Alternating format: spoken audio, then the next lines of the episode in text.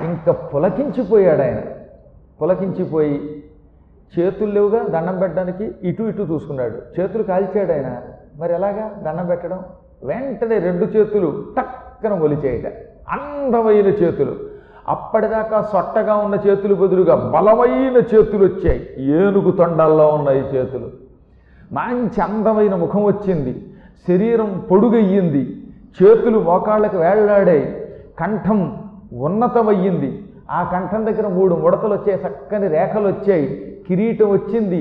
ఏమి అందం అండి తెల్లని రూపం వచ్చింది బలం వచ్చింది బుద్ధి వచ్చింది జ్ఞానం వచ్చింది ఆనందం వచ్చింది వస్త్రాలు వచ్చాయి ఇప్పుడు ఆయన నిజంగా ఒక చక్రవర్తి అయిపోయాడు. ఇదివరకటి రూపానికి ఇప్పటికి ఏం సంబంధం లేదు. ఇక ఇప్పుడు చూసిన వాళ్ళు ఆశ్చర్యపోతారు అనమాట ఏదో కొన్ని ముక్కు చెవులు పాత వస్తువులు తప్ప మిగతావన్నీ కూడా అద్భుతమైనటువంటి అవయవాలు వచ్చాయన్నమాట భగవంతుడు అనుగ్రహిస్తే అటువంటి అవయవాలు వస్తాయి. ఆ అవయవాలతో ఆనందంతో పొంగిపోయాడు చేతులు చూసుకున్నాడు వెంటనే రెండు చేతులు జోడించాడు నమస్కరించాడు ఉపాహి అని కాళ్ళు పట్టుకున్నాడు కాళ్ళు గట్టిగా పట్టుకున్నాడు అడుగుల మీద పడతాడు లేస్తాడు పడతాడు లేస్తాడు. ఆనందం ఎక్కువైపోతే ఏం చేయాలో తెలియదు కదా? అందుకని అడుగుల మీద పడు లేచం మరి లేచం మరల లేచు అంటాడు ఆయన. అడుగుల మీద పడతాడు లేస్తాడు మళ్ళీ పడతాడు కన్నీళ్ళతో ఆయన కాళ్ళు కడిగేశాడు.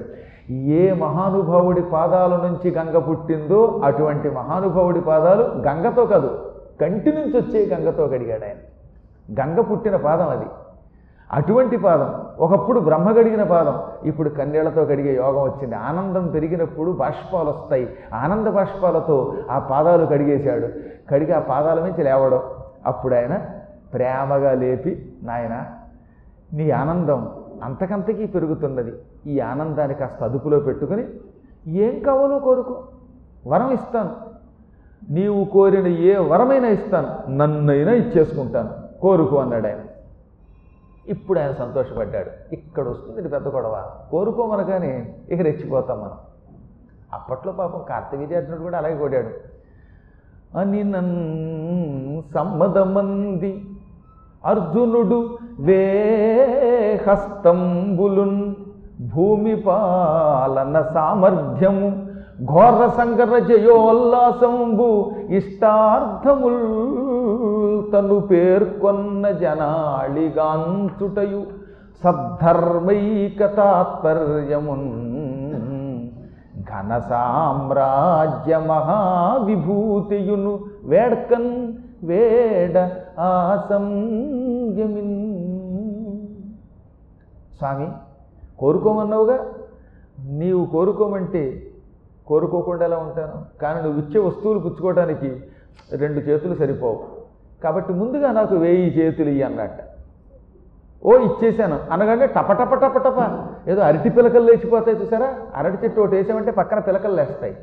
అలాగా ఆయనకి వెయ్యి చేతులు మొలిచాయి. వరసగా ఇంత పూర్వం ఉన్న ఈ రెండు చేతుల కంటే పక్కన ఇంకో తొమ్మిది వందల తొంభై ఎనిమిది చేతులు వచ్చాయి. ఎంత బలమైన చేతులు. ఐరావతము యొక్క తొండం వంటి బలమైన చేతులు వచ్చాయి. ఈ వేయి చేతులతో అవసరమైతే నువ్వు భూమిని అలా ఎత్తగలుగుతావు. అంత బలం నీ చేతులకి ఇచ్చానన్నాడు ఆయన. అప్పుడు ఆయన చూసుకున్నాడు. వెయ్యి చేతులు ఇచ్చేశారు మా స్వామివారు.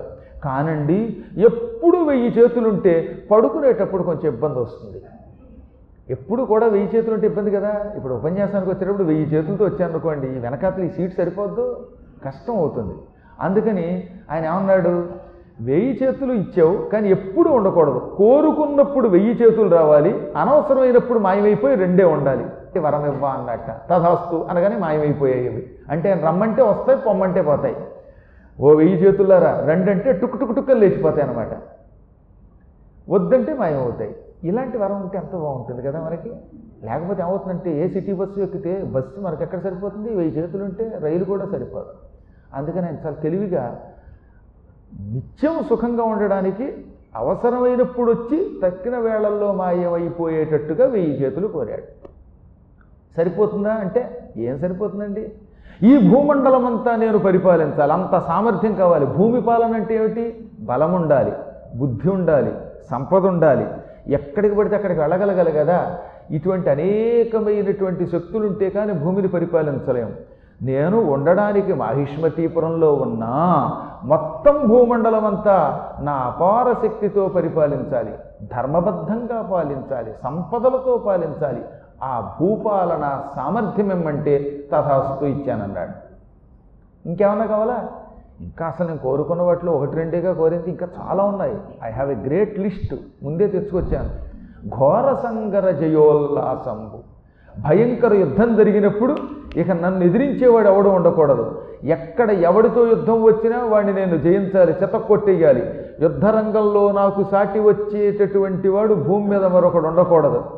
అనగానే నీతో యుద్ధం చేసి ఎవ్వడు జయం పొందలేడు. ఒక్క నేను తప్ప. ఆ మాట తప్పితే వడి ప్రమాదం. నా విష్ణు అవతారం ఉన్నటువంటి వ్యక్తితో మాత్రం విష్ణుదేవుని అవతారమూర్తితో మాత్రం యుద్ధం చేసావా? ఈ చేతులు నిన్ను రక్షించవు. అప్పుడు నీ చేతులు సుప్పనాతులవుతాయి కాబట్టి నాయన ఒక్క విష్ణువుతో తప్ప ఇంకెవరితో అయినా నీవు యుద్ధం చేసి జయం పొందగలుగుతావు. ఒక్క విష్ణువు అంటే శివుడని కూడా అర్థం. శివుడికి కేశవుడికి తేడా లేదు. పొరపాటున వెళ్ళి నువ్వు శివుడితో యుద్ధానికి వెళ్ళినా నీ చేతులన్నీ పొట్లకాయలు తిగినట్టు తిగిపోతాయి. పొట్లకాయలను నరకడం చాలా తేలికండోయి పొట్లకాయలు చాకుతో కొడితే టక్కన తెక్కింద పడిపోతుంది. ఇప్పుడు ఈ కలియుగంలో ప్లాస్టిక్ పొట్లకాయలను వస్తున్నాయి. వాటిని తెగ్గొట్టడం కష్టం కానీ తక్కిన అసలు సహజంగా పాదుకుంటే పొట్లకాయలు ఎలా తెగుతాయో అలా పోల్చారన్నమాట.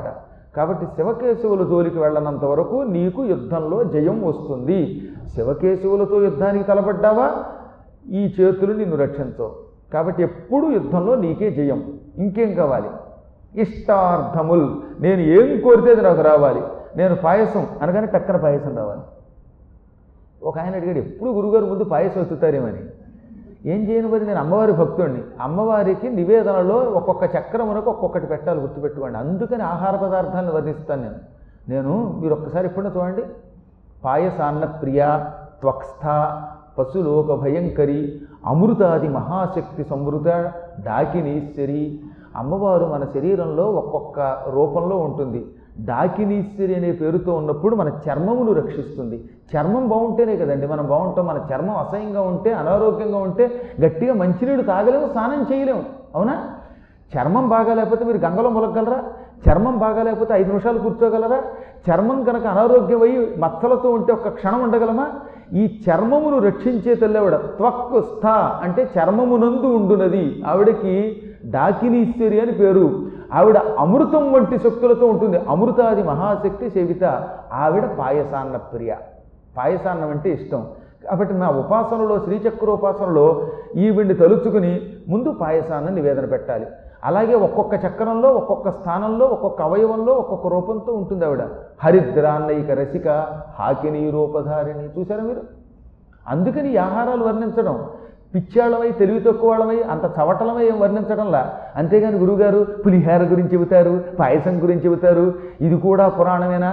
అనే మూర్ఖుడు ఒక్కొక్కడు ఎప్పుడైనా అనవచ్చుగాక తన అతి తెలివితేటలతోటి దానికి మేమేం బాధపడం ఎందుకంటే అది భగవత్ స్వరూపం. అది ఉపాసనలో ఒక మార్గం. లేకపోతే శంకరాచార్యుడు ఎందుకని మాట్లాంటాడు లేకపోతే శ్రీనాథుడు తెలివి తక్కువాడా? లేకపోతే పోతన గారు సద్దన్నం తింటున్నప్పుడు మాగాయ ముక్కల దగ్గర నుంచి ఎందుకు వర్ణించాడు? అలాగే మహానుభావులైన ఋషులు యజ్ఞం చేస్తున్నప్పుడు ఆ పిండి వంటలు దేనికి వర్ణించారు? వాళ్ళేం తెలివి తక్కువాడా అమాయకుల? పురాణంలో రాయబడిన ద్రాక్షాపానక నారికేళవులతో వ్యాసుడు ఎందుకు రాశాడు? అంటే వ్యాసుడు ఎంత అమాయకుడా పోనీ ఆయన తింటాడా? మీరు ఏమైనా పెడితే నేను తింటానా? నేను ఎంత తింటానో నాకు భోజనం పెట్టేవాడికి తెలుస్తుంది. ఇది కేవలం ఆయా రూపములలో ఉన్న దేవతల యొక్క నైవేద్యం. ఏ దేవతను ఇష్టపడతామో ఆ దేవత యొక్క నైవేద్యం తప్పక మన నోటి వెంబడి వస్తుంది. మీ నోటి వెంబడి అది రాకుండా ఇంకేదో వస్తుందంటే మీరు దేవతలకి ఈ నైవేద్యం చేయటం లేదు ఈ ఉపాసన లేదని అర్థం అనమాట వాడు ఎప్పుడు పురాణంలో మాట వరసకు కూడా భగవన్ నివేదన గురించి చెప్పడం లేదనుకోండి వాడు ఉపాసకుడు కాడు అని శాస్త్రం చెబుతున్నది నేను చెప్పలేదు. కాబట్టి ఎందుకు చెప్తున్నానంటే నేను ఏం కావాలంటే అది రావాలి. నేను కోరుకున్న వస్తువు రావాలి. నేను కంకణం అంటే కంకణం రావాలి పాయసం అంటే పాయసం రావాలి పులిహార అంటే పులిహార రావాలి విమానం అంటే విమానం రావాలి భవనం అంటే భవనం రావాలి. ఈ విధముగా నేను కోరుకున్న అర్థములు రావాలి ఇష్టార్థములు రావాలి. ఏం కోరితే అది ఇస్తావా అంటే ఇచ్చేశాను. నువ్వు తలుచుకో తలచిన మాత్రం చేత వచ్చి పడిపోతాయి. వీర్యార్జున ప్రత్యక్షం కావాలి అనగానే అది నాకు తెలియాలి నేను తక్షణం అక్కడ ప్రత్యక్షం అవ్వాలి. నన్ను ఎవరు పిలిచినా నన్నెవరు తలచినా వారి ముందు ఆ క్షణమే ప్రత్యక్షమయ్యే శక్తి నాకు ప్రసాదించు. తథాస్తు అన్నాడు ఆయన. ఎంత అదృష్టం ఉండేది దత్తాత్రేయుడిని ఇక్కడెక్కడో గుంటూరులో దత్తాత్రేయుడు ఈ కార్తవీర్యార్జునుడు పురాణం చెబుతున్నాడు అనుకుందాం. ఆ సమయంలో ఢిల్లీలో వాళ్ళు కాసేపు కార్తవీర్యార్జున రమ్మనగానే ఈయన టక్కన అక్కడికి వెళ్ళగలడట. ఇక్కడ ఉండగలడు అక్కడ ఉండగలడట. అది కూడా మళ్ళీ ఇప్పుడు పద్మాకర్ గారు రెండని పిలిస్తే నేను మాయమైపోతే నేను వచ్చేదాకా వెరిమొహాలు వేసి కూర్చోవాలి మీరు. కాబట్టి అమ్మవాలి ఇక్కడిక్కడే కూర్చోవాలి అక్కడ మళ్ళీ ఇంకో రూపంతో ప్రత్యక్షమై వాళ్ళ కోరిక తీర్చగలగాలి. పిలిచిన వెంటనే వాళ్ళ దగ్గర మరొక రూపంతో ప్రత్యక్షం అవ్వాలి. అదే ఏకో నేకోహమస్మి ఏకహ అంటే ఒక్కడిని అనేకహ ఎక్కువ మందిగా అహం నేను అస్మి అయ్యున్నాను. నేను ఒక్కడనే ఎంతో మందిని అవుతున్నానని ఒక మంత్రం ఉండేది వేదాల్లో. ఏకో నేకోహమస్మి అని. ఇటువంటి మహామంత్రములు మహానుభావుడు పెంగళి నాగేంద్రరావు గారు సినిమాల్లో పెట్టాడు. అది సామాన్యులకు తెలియక ఏదో అనుకుంటున్నారు అమాయకత్వంతో. ఏకహ అనేకహ అహం అస్మి అన్నమాట అది. అంటే దాన్ని ఆయన ఎంత పురాణ జ్ఞానం ఉన్నవాడు అంటారు ఒకసారి ఆలోచించండి. ఇలాంటివన్నీ చదివి రాశారు వాళ్ళు. ఏమీ చదవకుండా ఇప్పుడు గుర్తుండి వస్తున్నారు కాబట్టి కొంతమంది అవి పాటల్లో ఉండడం లేదు. మన తాటలు తీసేటట్టుగా కనపడుతున్నాయి. ఈ మహాత్ముడు ఏమన్నాడు? అలాగ నేను ఎవరు పిలిస్తే అక్కడ తక్షణం ప్రత్యక్షమయ్యే వరమయ్యి అంటే ఇచ్చాను. అంటే నువ్వు నా అంత వాడి వాళ్ళు కోరుతున్నావు? అంతే కదా? నాలా సర్వాంతర్యామి అయి భక్తుల కోరికలు తీర్చాలనుకుంటున్నావు. పోన్లే అలాగే ఇచ్చానన్నాడు ఆయన. దాంతోపాటు ధర్మం మీద కూడా మనస్సు నిలబడాలి. అంటే అలాగే ధర్మం మీద మనస్సు నిలబడాలంటే నీ సాధన కూడా కావాలి. నువ్వు కేవలం నన్ను తలుచుకుంటే కదా వస్తువులంటే ఇస్తాను. ధర్మం మాత్రం నీకే విడిచిపెడతాను. ధర్మాన్ని మాత్రం జాగ్రత్తగా నువ్వు కాపాడు. ధర్మాన్ని నువ్వు రక్షించావా? ఆచరించావా? ఆ ధర్మం నిన్ను కాపాడుతుంది. అధర్మం జోలికి వెళ్ళక సుమ అధర్మం జోలికి వెడితే ఏ వరములు కాపాడం. ఎంత వరమున్నా ఆ వరం కండకావరం కలిగిన వాడిని రక్షించదు కాబట్టి జాగ్రత్తగా ఉండు. అనగా అలాగే ఘన సామ్రాజ్య మహావిభూతి నా వంటి సామ్రాజ్య పాలకుడు ఉండకూడదు. అంటే మొత్తం సర్వం సహా సామ్రాజ్యాన్ని చక్రవర్తిని పరిపాలించాలి. అంటే అలాగే ఇచ్చాను. ఇంకేం కావాలి? ఇంక ప్రస్తుతానికి సరిపోతాయి అని ఇంకొక క్షణం ఆలోచించి ఇంకొకటి ఉందన్నట్ట అడుగు. నేను ఎవరు పిలిస్తే అక్కడికి వెళ్ళాలని కోరుకున్నది భూమి మీదే అనుకుంటావేమో అని అనుమానం. అందుకని కొండల మీదకి గుట్టల మీదకి నదుల్లోకి పాతాళానికి స్వర్గానికి కూడా వెళ్ళగలగాలి. శైలాకాశ జలభూమి పాతాళ ఎంబుల ఎందు మధీయ రథగతి అకుంఠితంబగు. అన్నాడు ఆయన. కొండలు గుట్టలు నదులు ఆకాశం అగ్ని భూమి పాతాళం ఇలా ఏ ప్రాంతానికైనా నా రథం వెళ్ళాలి. అంటే నేను అక్కడికి వెళ్ళగలగాలి. అలా అన్ని ప్రాంతాలకు వెళ్ళాలి. నేను అగ్నిలో చేరినా నా శరీరం దగ్ధం కాకూడదు. నేను నీళ్ళల్లో మునిగిపోయినా సముద్రంలో మునిగినా నాకు ఆ సముద్ర జలం మృత్యువునివ్వకూడదు. చేపలాగా నీళ్ళల్లో బ్రతకగలగాలి. ఆకాశంలో ఎగరగలగాలి. ఇవన్నీ ఇస్తావంటే అన్నీ ఇచ్చేశాను. సరిపోతాయి ఇప్పటికి ప్రస్తుతానికి సరిపోతే ఇంతకుమించి అడిగినా బాగుండదులే అన్నట్టే. సరే వెళ్ళిరా నాయన అనగానే ఆ యోగేంద్రుడి పాదాలకి పునః పునః ప్రణామాలు చేసి అక్కడి నుంచి బయలుదేరాడు. వెళ్ళేటప్పుడు మళ్ళీ చెప్పాడు నువ్వు చక్రవర్తి అవుతావు సందేహం లేదు. ఒక్కటి మాత్రం గుర్తుపెట్టుకో నేను ఎప్పుడూ పరీక్షిస్తూనే ఉంటాను. నేను ఏదో ఒక అవతారంలో నేను పరీక్షిస్తాను. అప్పుడు నన్ను గురువుగా గుర్తించు. గురువుగారిని గనక అవతారం మార్చుకున్నప్పుడు ధిక్కరించినా గురువుగారి వస్తువులు అపహరించడానికి ప్రయత్నించినా ఇక నీకు మరణమే శరణం. అది మాత్రం దృష్టిలో పెట్టుకోసమా? గురువుగారి వస్తువులు అపహరించకూడదు.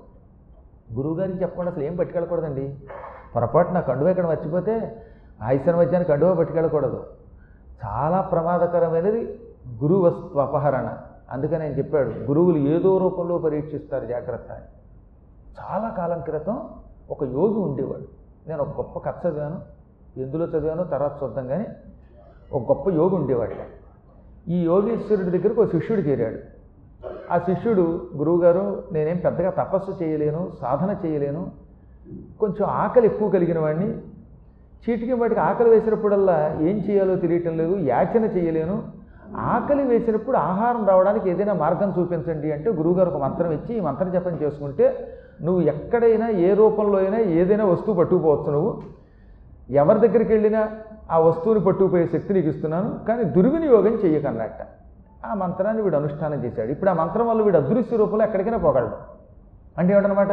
బంగారం కుట్టులోకి వెళ్ళగలడు. వీళ్ళు అందులోంచి తన వస్తువు తనకు కావలసింది పట్టుకెళ్ళచ్చు.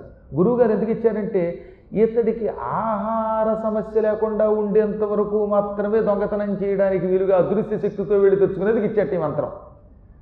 అది అధర్మం కాదు కనుక అందుకని వీడేం చేశాడు? గురువుగారు అదృశ్య శక్తి ఇచ్చారు. ఎక్కడికైనా వెళ్ళి ఏ వస్తువైనా తెచ్చుకునే శక్తి ఇచ్చారు కదా అని ఎక్కడ పడితే అక్కడ కొల్లగొట్టేయడం మొదలెట్టాడు. స్వీట్ షాపులోకి వెళ్ళిపోవడం అందులోకి వెళ్ళి మిఠాయిలు తినేయటం ఎవరన్నా ఇళ్ళల్లో పిండి వంటలు చేసుకుంటే తినేయటం లేదా అప్పుడప్పుడు దురాశ పెరిగి బంగారం షాపులోకి వెళ్ళి నగలు కూడా ఎత్తుకోవడం మొదలెట్టాడు. పాపం ఒక రోజున ఒక పేదవాడు చాలా కష్టపడి కొన్ని నగలు చేయించుకుని వెడుతున్నాడు. ఆ నగల మీద వీడి మనస్సు పడింది. వాడు దగ్గరికి రహస్యంగా వెళ్ళి వాడికి తెలియకుండా నగలు అపహరించాడు. దాంతో ఆ పేదవాడు నెత్తి నోరు పట్టుకుని ఇదేంటి? హఠాత్తుగా నా సంచిలో ఉన్న నగలు మాయమైపోయాయి. మా అమ్మాయి పెళ్ళి కోసం నగలు చేయించుకున్నాను బాబోయ్ అని ఏడ్చేట. హే హే హే హే అని నవ్వు వినబడింది వాడు కనపడలా. పాపం ఏడ్చుకుంటూ పేదవాడు వెళ్ళిపోయాడు. ఆ మర్నాడు ఒక తమాషా జరిగింది. మర్నాడు ఒక ముష్టాడు కళ్ళు లేనివాడు అయ్యా కళ్ళు లేని కబోదినండి. నా సంచిలో చాలా నవరత్నాల వంటి అమూల్యమైన రత్నాలు ఉన్నాయి కోటాను కోట్ల ఖరీదు చేసే రత్నాలు. ఈ రత్నాలు నాకు తెలిసిన ఒక బంధువుకి ఇవ్వాలి. కళ్ళు కనిపించని వాడిని నాకు చెయ్యి పుచ్చుకుని దారి చూపించి నా నవరత్నాలు మా వాళ్ళకి అందేలా చెయ్యండి అన్నట్టు ఒక గుడ్డాడు. వీడు వాడి దగ్గరికి వెళ్ళి నవరత్నాలు నీ పిల్లలకి ఇస్తావట్రా? హే హే హే అని మొత్తం నవరత్నాల సంచిలో చెయ్యట నవరత్నాలని బయటికి లాగేశాడు. వెంటనే ఎదురుగుండా ఉన్న గుడ్డివాడు కాస్త ఈ మంత్రం ఇచ్చిన గురువుగా మారిపోయి దౌర్భాగ్యుడా నేను నిన్ను చాలా రోజులుగా చూస్తున్నాను. నేను నీకు ఎందుకు ఇచ్చాను మంత్రం? ఆకలితో చచ్చిపోతున్నావు. ఏదో కొట్లోకి వెళ్ళి ఇంత అన్నం అపహరిస్తే తప్పు లేదని అన్నం తినడానికి నేను మంత్రం ఇస్తే నగలెత్తుకుపోతావా? పైపెచ్చు నిన్నేమో ఒక పేదవాడు తన కూతురు పెళ్ళి కోసమని నగలు చేయించుకెడుతూ ఉంటే ఆ నగలు కూడా అపహరిస్తావా? ఇలాంటి పాపం చేస్తావో లేదో అని నీ మీద ఒక కన్ను వేసి ఉంచాను. చివరికి పరీక్షించడానికి ఈ గుడ్డాడు రూపంలో వచ్చాను. నా సంచిలో చెయ్యట్టి ఈ నవరత్నాలు అపహరిస్తావా? జీవితంలో ఇక మీదట నీకెప్పుడు తిండి లభించకుండా ఉండిపోగాక అని చెప్పించేశాడు దాంతో వాడు ఏడ్చాడు. ఏడ్చి గురువుగారి కాళ్ళు పట్టుకున్నాడు. పట్టుకుని గురువుగారు ఇంత కఠిన శిక్ష వేస్తారా? మూర్ఖుణ్ణి అయిపోయాను నన్ను క్షమించండి అన్నట్ట. ఈ గురువులు ఉంటారుగా నాలాంటి వాడు వీళ్ళకి బుర్ర ఉండదు. శిష్యుడు పట్టుకుని ఏడవగానే సరే అయితే ఇక మీదట ఒక్క ఆహారం తప్ప ఇంకేమీ నీకు లభించకుండా చేస్తున్నాను. నీకు ఈ అదృశ్యకరణి పనిచేస్తుంది నువ్వు ఎక్కడికి వెళ్ళినా ఆహారం అయితే మాత్రం దొంగతనం చేయగలవు. స్వీట్ షాపులో ఎవరికీ తెలియకుండా స్వీట్ ఎత్తుకుపోతావు. ఇడ్లీ షాపులో ఇడ్లీ పట్టుకెళ్ళగలవు. అన్నం హోటల్కి వెళ్తే అన్నం ఎత్తికెడతావు నగలమే చేస్తే దొరికిపోతావు. ఆ తర్వాత నీ చేతులు కళ్ళు నరుగుతారు. నీకు నేను రక్షించను అన్నట్ట. దాంతో వీడు బుద్ధి తెచ్చుకుని కేవలం ఆహారం మాత్రమే సంపాదించుకుంటూ బతికాడు. కాబట్టి గురువులు ఏం చేస్తారన్నమాట? వరాలు ఇస్తారు. అడిగినవన్నీ. ఆ వరములు సక్రమంగా వినియోగించుకునేలా చూస్తారు. వాటిని దుర్వినియోగం చే చేస్తే మాత్రం మనకి ఇచ్చిన వరాలు మనం దుర్వినియోగం చేస్తే గురువులు మన మీద చూపు పెట్టి మనని పరీక్షించి ఓహో నువ్వు ఇంతకాలం జాగ్రత్తగా ఉన్నావు. ఇక్కడి నుంచి నీ వరాలు దుర్వినియోగం చేస్తున్నావు. ప్రజల క్షేమానికి కాక ప్రజా వినాశనానికి వాడుతున్నావు. ఇక నీ సంగతి చూస్తానంటాడు అందుకే ముందే హెచ్చరించాడు దత్తుడు. నేను నీకు ఇచ్చిన వరములు నీ బాగుకి లోకముల బాగుకి వినియోగించు. ప్రపంచం పరిపాలించు. కానీ నాలాంటి అవతారమూర్తి జోలికొచ్చావో ధర్మం తప్పావో ఈ వరములు నిన్ను రక్షించవన్నట్ట. అబ్బెబ్బే చాలా జాగ్రత్తగా ఉంటానండి అన్నాడు. వెళ్ళిపోయాడు. ఇక అక్కడి నుంచి నిజపురానికి రాగానే మంత్రులంతా ఆనందపడిపోయి మా చక్రవర్తి వచ్చాడు చక్రవర్తి వచ్చాడు దత్తానుగ్రహం పొందాడు. అప్పటికే దూతల ద్వారా వాళ్ళకి చాలా వరకు తెలిసిందిలేండి. అందుకే ఆయనకి ఘన స్వాగతం చెప్పారు. అనేక రకాలుగా మంగళహారతులు పెట్టారు సింహాసనం మీద కూర్చోబెట్టారు. శుభముహూర్తంలో ఆయన పట్టాభిషేకం చేయించుకున్నాడు. ఇంకా దత్తానుగ్రహం ఉన్నది కనుక ఆయన పరిపాలనలో ఎక్కడ క్షామం లేదు వర్షాలు కురవకపోవటం లేదు నెలకి మూడు వానలు కురిసేవి. ఆ వానలు కూడా మరీ ప్రజల్ని పాడు చేసే వానలు కాకుండా ప్రజలకు పనికొచ్చే రీతిలో వానలు వచ్చేవి.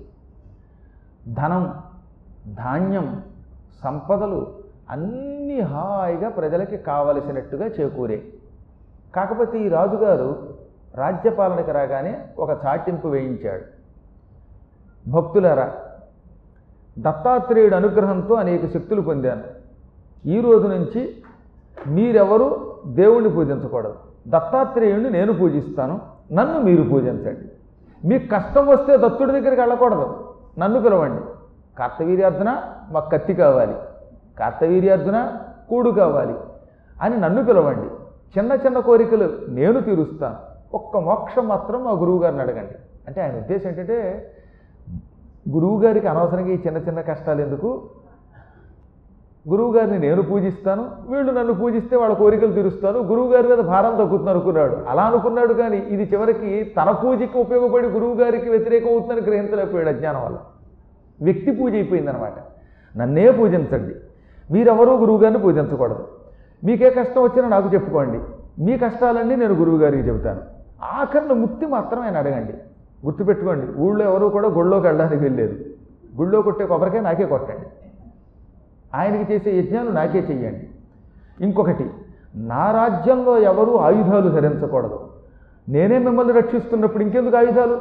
మీ ఇళ్ళలో ఏదో కూరగాయలు కోసుకునే కత్తులు కత్తిపేటలు తప్ప వేరే ఆయుధాలు ఉండకూడదు. గదలు. ఖడ్గాలు ధనుస్సులు ఇవి ఎవరైనా ధరించారా? వాళ్ళ తలకే నరికేస్తాను ఇప్పుడు ఎంత నష్టం చెప్పండి ఒకసారి. కొంతకాలానికి ఈయన పోతే రాజ్యంలో భటుడు ఉంటాడా?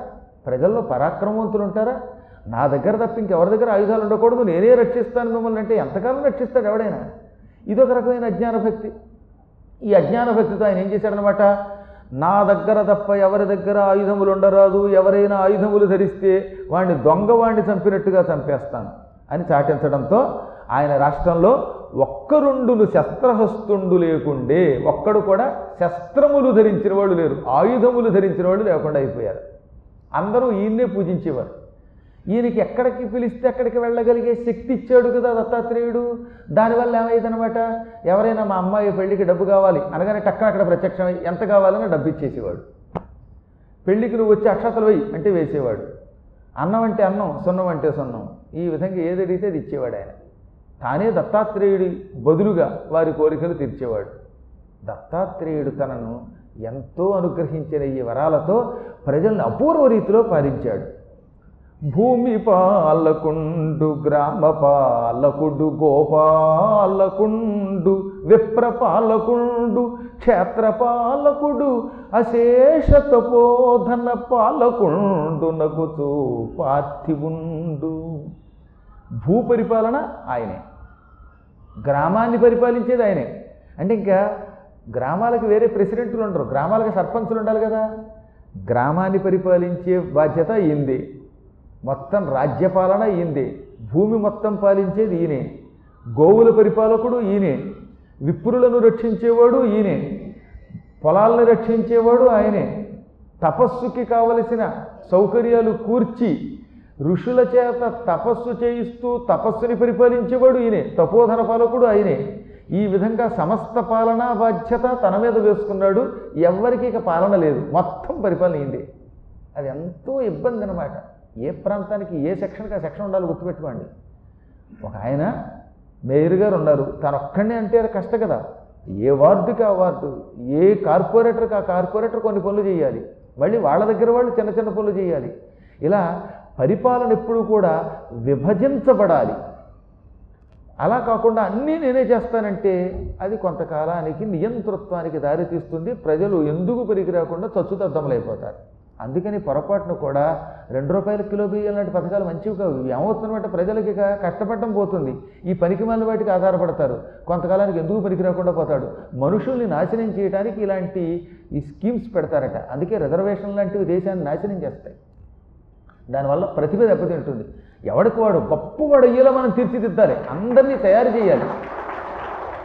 మనం ఏం చేయాలన్నమాట మొత్తం జనానందరినీ కూడా నాయనలారా మీకు ఏ రంగం ఇష్టం అని ఆ రంగంలో వాడికి శిక్షణ ఇచ్చి వాడిని గొప్పవాడిని చేయాలి. కానీ లేకపోతే ఉపయోగం ఉందండి. ఈ మహారాజు గారు అలాంటి పిచ్చి పని చేశాడు. హలో గైస్ నేను మీ Muralikrishna from Telugu and cricket podcast ఇవాళ మీ అందరి కోసం ఒక సర్ప్రైజింగ్ న్యూస్ తీసుకొచ్చేసాను. మన Telugu and cricket podcast sports podcast awards two thousand twenty వన్కి నామినేట్ చేయబడింది.